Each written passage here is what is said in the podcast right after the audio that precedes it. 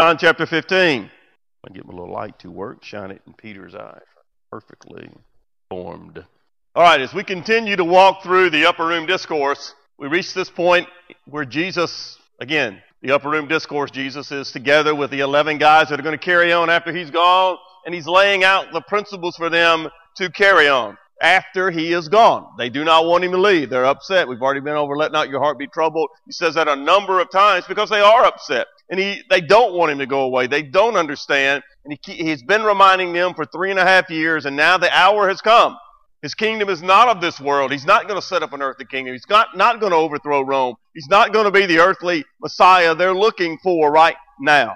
It's a spiritual, heavenly, of the heart kingdom. And so he's been reminding them, I need you to serve each other. I need you to love each other. I need you to understand I'm sending the comforter, the paraclete, the Holy Spirit, the helper, the one that's going to come alongside and help during your time of need. And you will have desperate times of need. And I'm not going to be here physically, but I'm going to be with you. The Holy Spirit's going to come. He's going to be with you. He's going to be in you. He's going to bring to your mind the things that I taught you. You're going to do even greater things than I have done because you're going to be able to take the presence of God everywhere you go. So we've been laying out those things for them. Today we come to this incredible passage that many people have quoted and used. Just a powerful message Jesus says to them now as he's laying out these principles.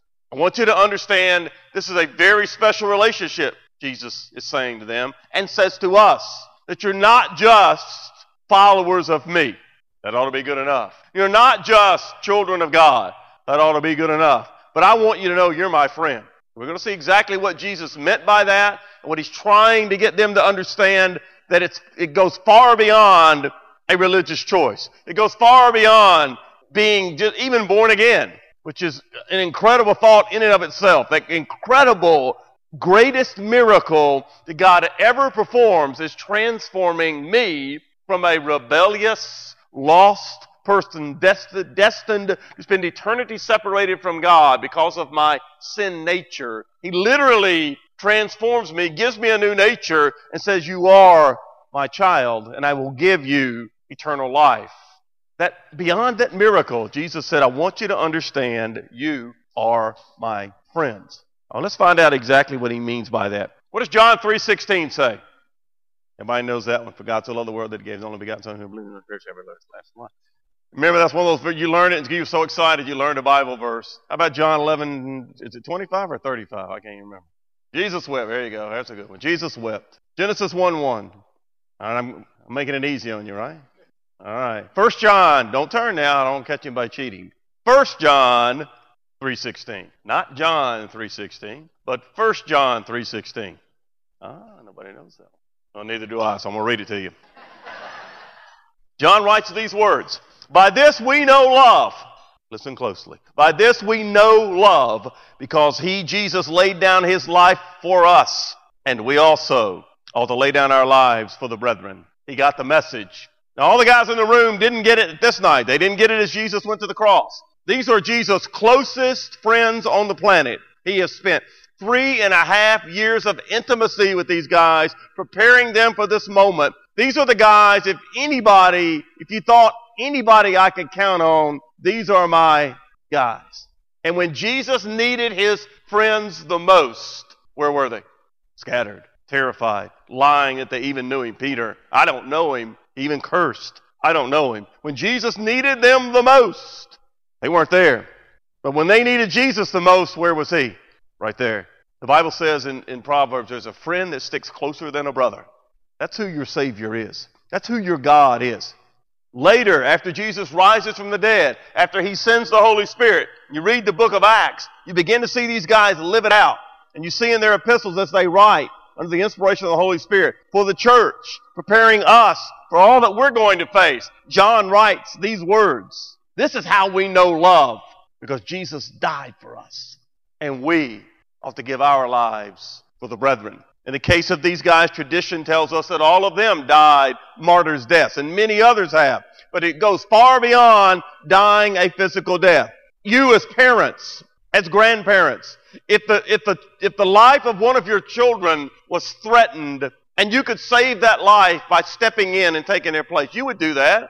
And, and many have done that throughout history. But what Jesus did was take a debt that we owed, that we could not pay, a sin debt, and he said, I will pay that debt. I will die in your place so that you might know God, you might know redemption, you might have eternal life. I can die for someone physically, but I can't give someone eternity, can I? I can't give them paradise forever. I can't give them eternality bliss with God forever. I might save their life temporarily on this planet, but at some point, what's going to happen to them? They're going to die anyway. Jesus gives eternal life. So the message to us is it's far beyond being willing to die for someone. Many have done that. We as a society, Americans, we owe a tremendous debt to many people in the military that have given their lives down through the years that we might live in this great country. As many problems as we have, and as screwed up as it is in many ways by our politicians, we live in a great nation that's free because people were willing to die to preserve that. We owe a great debt. But I think sometimes, even in the church, we don't realize and we don't live in the reality that we're friends with Jesus Christ. And the debt that we owe him should be expressed in the fact I'm willing to die for the brethren. Now, what did he mean by that? That I'm willing to sacrifice my meisms for your benefit. That it's not about me. That I love you. I'm willing to sacrifice what I want so that I might benefit you as a brother in Christ. You, as a sister in Christ, are willing to do that for me or for others. So let's see exactly what Jesus meant by that. For example, I was reading, and I read stuff all the time. I was reading again this week about, uh, because I was really burdened about what we've been sharing with you about trying to get uh, a, a, face, a student uh, pastor to help Grant on this campus. And I spent um, a lot of Friday afternoon in Galloway with some other uh, uh, pastors and, going around and looking at that area. And, I, and I've always been had a passion for young teenagers and, and just spending time with them. And I told you last week that's how I got in the ministry in the first place. It's really why God called me to do what I do. And I was reading some more about that this week and how we might be involved, not just in the lives of teenagers, but in the lives of children as they come up and as they become teens, that they see a face of somebody who loves them. And, and the stat that I read that blew me away, and, and I, I don't doubt that it's true, said 90% of people, 90% of people who become Christians, who come to know Jesus Christ as their Savior, that are born again, 90% of them are led to the Lord by someone either in their immediate family or someone who, a friend who really loves them. And so it clearly is about relationships. That there are a lot of kids who don't have someone in their family that knows Jesus, that loves them, that can look them in the eye and tell them what it means for God so loved the world that Jesus, that He gave Jesus, that He died for you. What does that mean? What a privilege that we have to be able to share that. They had a contest in Great Britain a few years ago to define what is a friend. To define what is a friend. Just quickly, two or three people. If you were going to define a friend, how would you define it? Someone who cares? Somebody else? What? Somebody you can count on? Someone who makes you a better person? Somebody else? What is a friend? Someone who holds you accountable. Anything else? Someone you can trust. I like that one. Here's the winning definition for this contest in Great Britain. A friend is the one who comes in when the whole world has gone out. When you have nobody else, end quote. When you have nobody else that you can count on, you have a friend in Jesus Christ. You may be the only person in the world, in your world, who knows Jesus. But if you do, you're never alone. You have the friend of all friends, the King of kings, the Lord of lords, the Alpha and the Omega, the beginning and the end, the omnipotent creator of the universe is your friend, is your God, is your Savior. What do you mean by that? As we wrapped up last week, the context was about abiding. Ray Stedman, a tremendous pastor that I listen to weekly to be encouraged and to be and to learn, said this about that principle leading into what we're going to talk about today. Jesus quote, Jesus' words, you and me and I and you are the most profound truth ever revealed on this planet.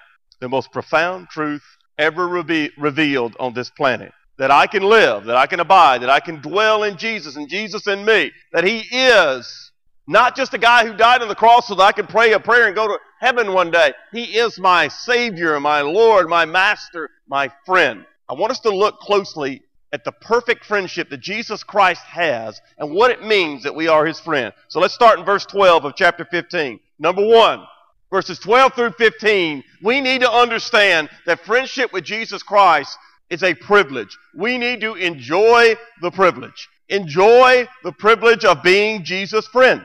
Friendship with Jesus Christ. Verse 12, 15, 12. This is my commandment that you love one another as I have loved you. Greater love has no one than this, and to lay down one's life for his friends. You are my friends if you do whatever I command you. No longer do I call you servants, for a servant does not know what his master is doing, but I have called you friends. For all things that I have heard from my Father, I have made known to you. Drop down to, to uh, verse 17. These things I command you, that you love one another. Friendship with Jesus. I want you to notice he opens verse 12 and he closes verse 17 with this principle. It's a command. Friendship with Jesus. He can command that we love one another. Why? Because he is God. Friendship with him goes far beyond just knowing him. Friendship with him is in the arena of I surrender my life to him, my motivations, my desires, my heart. I seek that they are his. I want my life to be a reflection of His. John the Baptist put it this way I want to be a lamp that reflects the light that is within. I want people to know that my friendship with Jesus Christ means everything to me. And so he says, for that to work, I command. Remember the context. These 11 guys are going to carry on. Jesus commands them, I want you to love one another, and it's not an option. It's not a suggestion. It's a command. Why is he doing this? Here's why. He knew that if these 11 guys were going to do what he needed them to do, they had to love each other.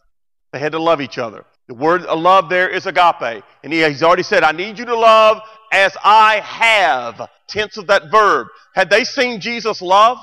Man, they had seen it up close and personal. They had seen it in the lives of others. I was reading an incredible story in the Bible this week and I loved it. Where this guy, a Roman centurion, comes to Jesus Christ. Not a Jew. Not a Jew a Roman centurion, a Gentile, comes to Jesus and he says, Master, I know, I believe, my, I have a servant at home who's desperately ill and needs to be healed. I know you can do that. Jesus said, I'll go with you. And here's what the Roman centurion said No, no, I don't need you to go. I know you can just speak the words and he will be healed. Jesus turned and said, Nobody and never anywhere in Israel have I seen this kind of faith. You understand how powerful a statement that was? Out of all the Pharisees, out of the high priest, out of all the Jews that he had encountered, he had never seen anyone with the faith of this Roman pagan centurion who said, I believe, Jesus, you're all that you say you are, and I believe you can heal my servant. Jesus said, I'll go to your house. Remember, if you were a Jew, did you go to the house of a pagan? No, because of your ritual purification. You didn't do that. But Jesus said, I'll do it. I'll go to your house. And he said, No, you don't have to do that. Just speak it. And then Jesus said that about his faith, and he said, You go, he's healed. The Bible says at that moment the man was healed. Friendship with Jesus goes far beyond, I get to go to heaven when I die. It is my life. Abe said, You could trust. That's what it means. You could trust. I don't have to worry that Jesus is going to let me down. I don't have to worry that he's not going to be there. When the whole world has gone out, he's still there. When I die, he welcomes me with open arms. I can't lose because of who my friend is. Friendship with Jesus. He opens and closes. I want you, I command you to love each other. They had seen the perfect example. They were also going to see the ultimate example because what was he about to do for them in the next 24 hours? Be tortured to death for them because he loved them. He's gonna, they're going to see him hanging on a cross. Here, they're terrified. He says, Father, forgive them, for they know not what they do, for the ones that have beaten him where his vital organs are exposed, and as he hangs and he dies, forgive them. Ultimate love. Romans 5 8 says, Jesus died for us when we were yet in our sin. They needed the example because the agape love, Jesus said, I need you to love like you've seen me love. Just a quick couple of things. That love, totally unselfish. Never about himself, always about others. The literal, that Greek of the word love there means a decision of the will to act on the benefit of others. You get that? is that I choose to do something good for you, even though you don't reciprocate, even though you don't love me in return. Do you think those Roman soldiers loved Jesus? He died for them, though, didn't he? He died for Pilate. He died for Herod. He died for you. He died for me. Agape love, Jesus' love that they had seen and that they would see was you choose to do something good for the benefit of someone else. You choose to do it and then you do it. You act on it. Jesus said, You guys have to love each other that way. Remember the context. We talked about this a few weeks ago. At this moment, as they sit in the upper room or as they're leaving the upper room, whichever it is, as he's giving them this discourse, what had they been arguing about within the hour before this? Hey, Lord, who's going to be greatest? Is it me? Who's going to betray you? Not me. They've been arguing about which one of us will be the greatest in the kingdom, Lord. They were selfish. They were just like you and me. They were sinners. But Jesus knew if you're going to make it, if you're going to be what I need you to be, it begins and it ends with what? You got to love each other. You got to get beyond your selfish desires. You got to get beyond your agendas. You got to get beyond your turfism. You got to say what is best for John. What's best for Jude? What's best for James? Not me. Not me, Peter and John. It can't be about you. It has to be about the others. And I'm not asking you, Jesus said, I'm telling you. That's the way it has to be. And he could do that because he was God. Friendship with God doesn't mean you just get to do what you want to do. Woo! Powerful picture. Because here's what the, it literally means. I love this illustration or this Greek picture. Jesus said, I call you friends. What the word means is friend. You have a friend at the court of the emperor. You are a friend at the court of the emperor. Notice he told them, look again because it's really exciting. Look at verse 15. No longer do I call you servants, for a servant does not know what his master is doing. But I've called you friends. For all the things that I've heard from my Father, I've made known to you. I want you to notice that. Verse 13, greater love has no one than he lays down his life for his friends. Jesus said, I'm going to give you the most precious gift on earth that anybody has. I'm going to give it to you. I'm going to die for you. But beyond that, you're going to have a friend at the court of God. And what he's saying is, he said, I'm making known to you, I have made known, and will continue through the Holy Spirit. He'd already told them we'll see more about this next week. You're going to get to know the very secrets of God. You're going to have special knowledge that not everybody in the master's house has. The picture in Greek. You get to be a, a friend at court. You're going to be in the inner circle of the emperor. You're going to be told things that others don't know. You understand how special you are as a child of God? That when you open the Bible and you learn it, as the Holy Spirit teaches it to you, as we, as each other, as we're challenged with it, we're literally learning mysteries and secrets from the God of the universe because He's our dad to share, to encourage, to motivate, to understand, understand how special it is to be a friend with Jesus and then go out to the world and say, For God so loved the world that He gave Jesus for you. And let me tell you about my friend Jesus. Let me tell you about him. The special things he's done for me that he can do for you. Now, even though you are a friend of Jesus, the Greek picture, even though you were in the inner circle in the court of the emperor or the king, were you still subject to the king? If he said do something, were you supposed to do it? Yes, that's the picture. You're a friend with Jesus, but he's also your master. He's your Lord. Here's why you like that, by the way. You and I might be friends. I'm friends with many of you, some of you very dear friends with me, to me. And I've been blessed over the years with some just incredible friendships. But if I ever let anybody down, don't raise your hand. We're not sharing at this moment. Of course I have, and I will. I don't really want to, and I don't plan to. So, well, how can I let Peter down this week? Let's see. But I probably will at some point. The beauty of knowing that Jesus is your friend, your master, your savior, he, you, you're in the inner circle because you are his child, God's child, is that if he tells you to do something, what do you know? It's best for you. Even though you may not like it. You ever had a friend that'll get in your face? Somebody said accountable earlier, I think Charlotte did. It, it, somebody, you ever had a friend that would just get in your face and say, hey, knucklehead, don't do that. Or stop doing. Don't you understand what you're doing? I have some friends like that, and I don't always appreciate it at the moment, but I am glad I have them. So, but if God tells me I need to change this, or I need to add this, or I need to stop doing this, or I need to start doing that. What do I know? Yeah, that's right. Because he doesn't make mistakes. He's my master. But then, secondly, you get fruit for Jesus. Look at verse 16. You did not choose me, but I chose and appointed you that you should go and bear fruit, that your fruit should remain, that whatever you ask the Father, please don't miss this phrase. We've talked about this several times lately. In my name, he may give it to you. You bear fruit for Jesus. Because what you do as the friend of Jesus, when you go out and share him with others, we talked about this with the abiding, that he expects you to bear much fruit. Love, joy, peace, kindness, that you are to exemplify Jesus Christ.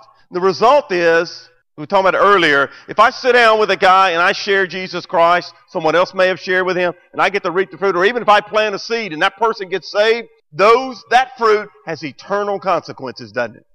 You may not be the person that prays for someone to receive Christ. You may just be the guy who gets to baptize them. Or you may just be somebody that plants a seed.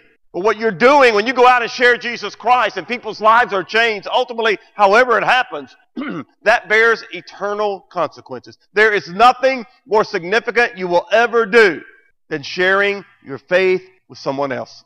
Maybe your child. It may be a kid on a team that you coach or you help. It may be somebody that we meet at an event. Maybe somebody just comes to church. Maybe somebody in your neighborhood. Whatever it might be. God saved you, left you we saw last week, to bear much fruit. Don't be satisfied with some fruit. Don't be satisfied with more fruit. Your goal is much fruit. We talked about last week, I want to be fruitiest. I'm a fruit for Jesus and proud of it. He's my friend. It's something you should desire to talk about, not walk away from, not be embarrassed about. He's your friend. So it leads us to the next point. A quick example, and then we're going to move into number two. There's an organization called the Navigators. Have you ever heard of it? Been around for a long time. It's a discipleship organization, one of the best that our nation has ever seen. The guy that founded it, his name's Dawson Trotman. If you go to Dawson Trotman's tomb today, on his tombstone, it says, Greater love has no man than he laid down his life for his friends. Dawson Trotman started out working with young people. He founded the Navigators, a great discipleship ministry. He was out with some young people uh, on a lake one day, and their boat was capsized, and, they, and uh, he jumped in to save this girl that was drowning, got her back to the boat, by the time they could get Dawson Trotman out of the water, he drowned. He died doing what? Saving someone else. He gave his life so that that girl might live. Perfect illustration. You think when Dawson Trotman walked into the gates of heaven that day, what did Jesus say to him? Well done, good and faithful servant. We serve our friend Jesus because he's worth it. Now, notice, very important, the next point. You do enjoy the privilege, and it's a high privilege, the highest calling a human being can have. But go to, going right with it, and Jesus leads right into it, is you're going to have to expect persecution from the world. Expect it. Don't be surprised. Don't be shocked. It's coming. You expect persecution from the world. You're going to expect four things. You can't expect four things. Number one, you expect to be hated, hatred. Number two, you expect you can expect resentment. Number three, you can expect ignorance. And number four, you can expect conviction. And you know what? The Bible clearly states, we're going to see this in a moment, that those are good things. What? Nobody likes to be hated, right? We all want to be liked. But Jesus said, if you choose to be my friend and make it known and live in obedience to me and as friend, you can expect to be hated by the world. Why? Look at the verse. Starting in verse 18. If the world hates you, you know that it hated me before it hated you. If you were of the world, the world would love its own. Yet because you are not of the world, but I chose you out of the world, therefore the world hates you. Remember the word that I said to you, a servant is not greater than his master. If they persecuted me, they will also persecute you. If they kept my word, they will keep yours also. But all these things they will do to you for my name's sake, because they do not know him who sent me. If I had not come and spoken to them, they would have no sin. Now they have no excuse for their sin. He who hates me hates my Father also. If I had not done among them the works which no one else did, they would have no sin. But now they have seen and also hated both me and my Father. But this happened that the word might be fulfilled, which is written in their law. They hated me without a cause. Verse 18. You need to expect to be hated because they hated Jesus. Now understand this. When you're being hated by the world, what is Jesus letting you know in that verse? I understand. They hated me first. I empathize. I love that word. Very important. If you've been through something, and then you're talking to somebody that's going through it, and you've been through that exact same thing, do you know how they feel? Of course you do. I had open heart surgery 12 years ago. Kind of a unique kind. I had a valve that went bad and they had to repair the valve. A friend of mine had the exact same surgery this past year. I saw him uh, not long ago, at, at, a couple of weeks ago. I saw him at a funeral. Just went up to talk to him. Do I understand the surgery he had? Well, sure I do. I've had the exact same surgery. I pulled my shirt down. We looked at scars. I understand. What Jesus wants you to understand is when you're laughed at, when you're hated, when you're shunned, when they're ignorant about what you believe, they don't understand. I got it because I felt the same thing. I've been there. I was shunned. I was hated. Jesus' own brothers and sisters in John 7 mocked him and didn't want anything. You know, you're the Messiah. Why don't you go up to the, to the festival? And he says, not my time yet. They grew up in his house with him and they didn't believe in him. Can you imagine all Jesus did for these 11 guys that he's talking to, he had done for them? And then he's having to get them ready by telling them to quit fighting about being selfish and who's going to. He understands.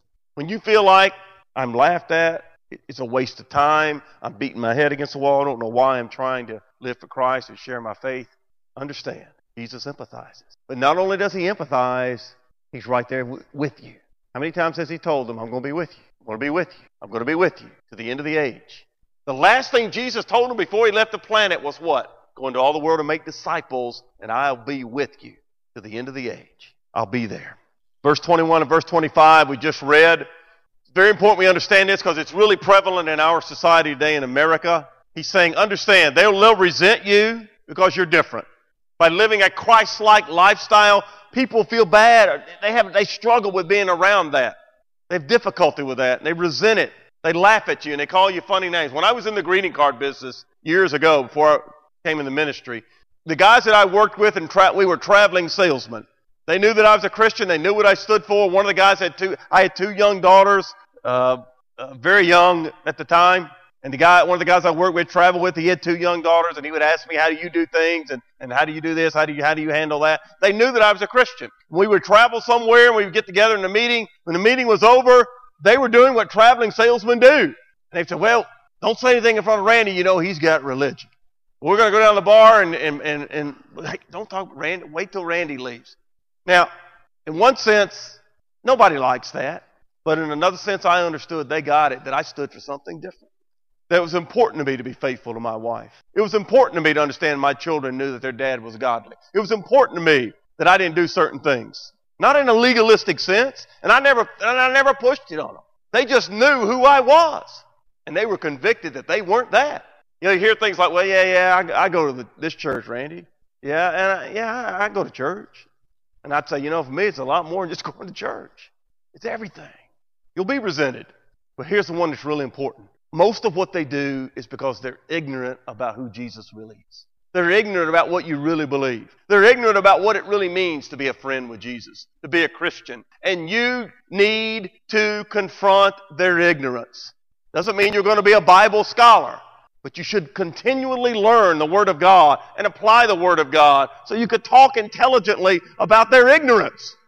We heard it from our own president in the last two weeks, misquoting Scripture to use it for something that he wanted, and I think he sincerely believed it.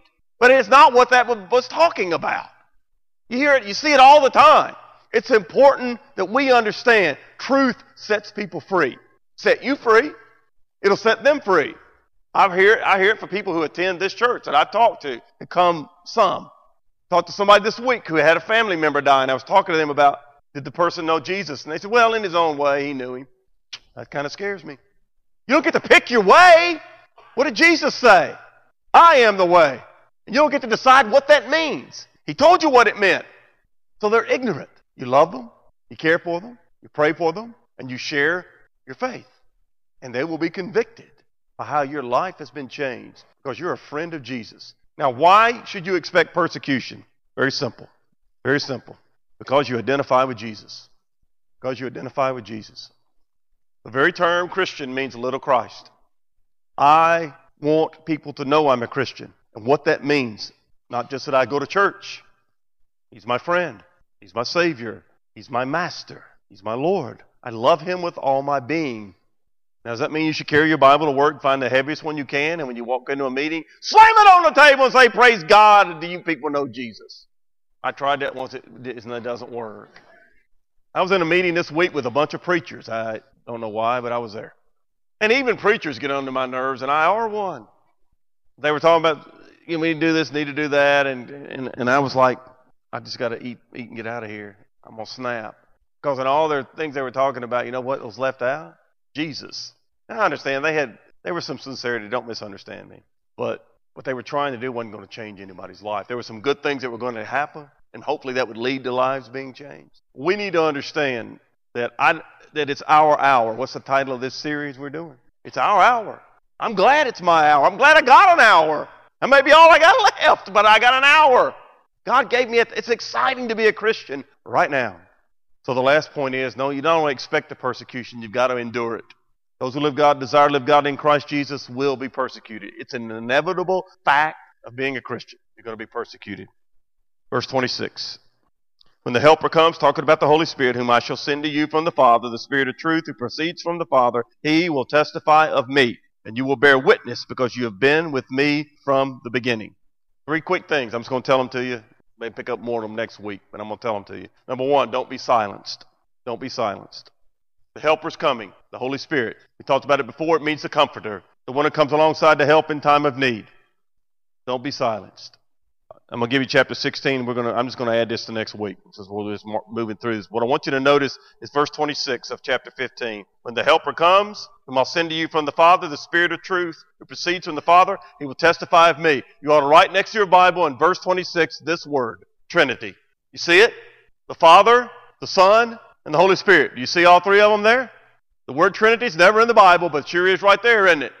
And there are other examples we've already seen in this very discourse. But Jesus said, here it is. The Father is going to send the, the Holy Spirit. And what's the Holy Spirit going to do? Don't miss this. He will testify of whom? Say it, please. Jesus. If anybody tells you there's another way besides Jesus Christ, who did they not get it from? They did not get it from God. Do you understand? They did not get it from God. The Holy Spirit, who is God, is sent by God the Father to testify of God the Son. There's one God and one mediator between God and men, the man Christ Jesus. So you understand you're going to be persecuted. I'm going to give you the next two next week because I want to close with this. Be a friend with Jesus. It has to be your whole life.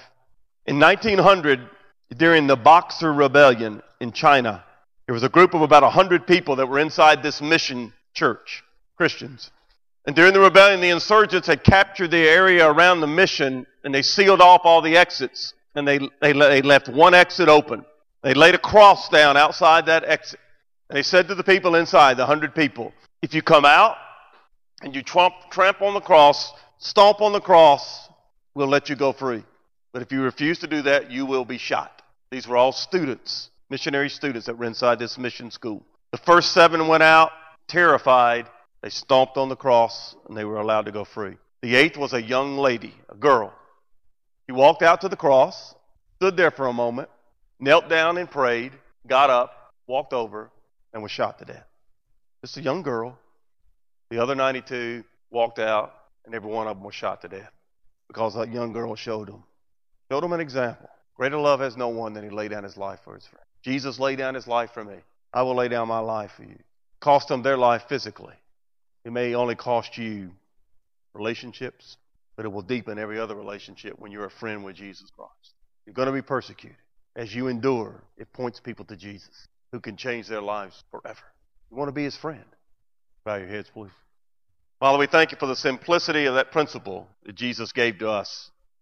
He doesn't just call us servants. We're not just in the house. We're his friends. He shares with us the intimate details of what the Father wants. We read them in the Bible. Lord, I pray we would delve into, learn more about our friend Jesus, and go out and tell people about our friend who changes lives, wants to be their friend. So, Lord, for the Christians that are here, I pray that would be our desire to be a friend of Jesus Christ and to share that friendship. And Lord, if there's one person here who needs a friend, who needs Jesus Christ, they would simply say to him, Thank you for dying for me. Please save me. We pray in Jesus' name. Amen. Please stand as we sing.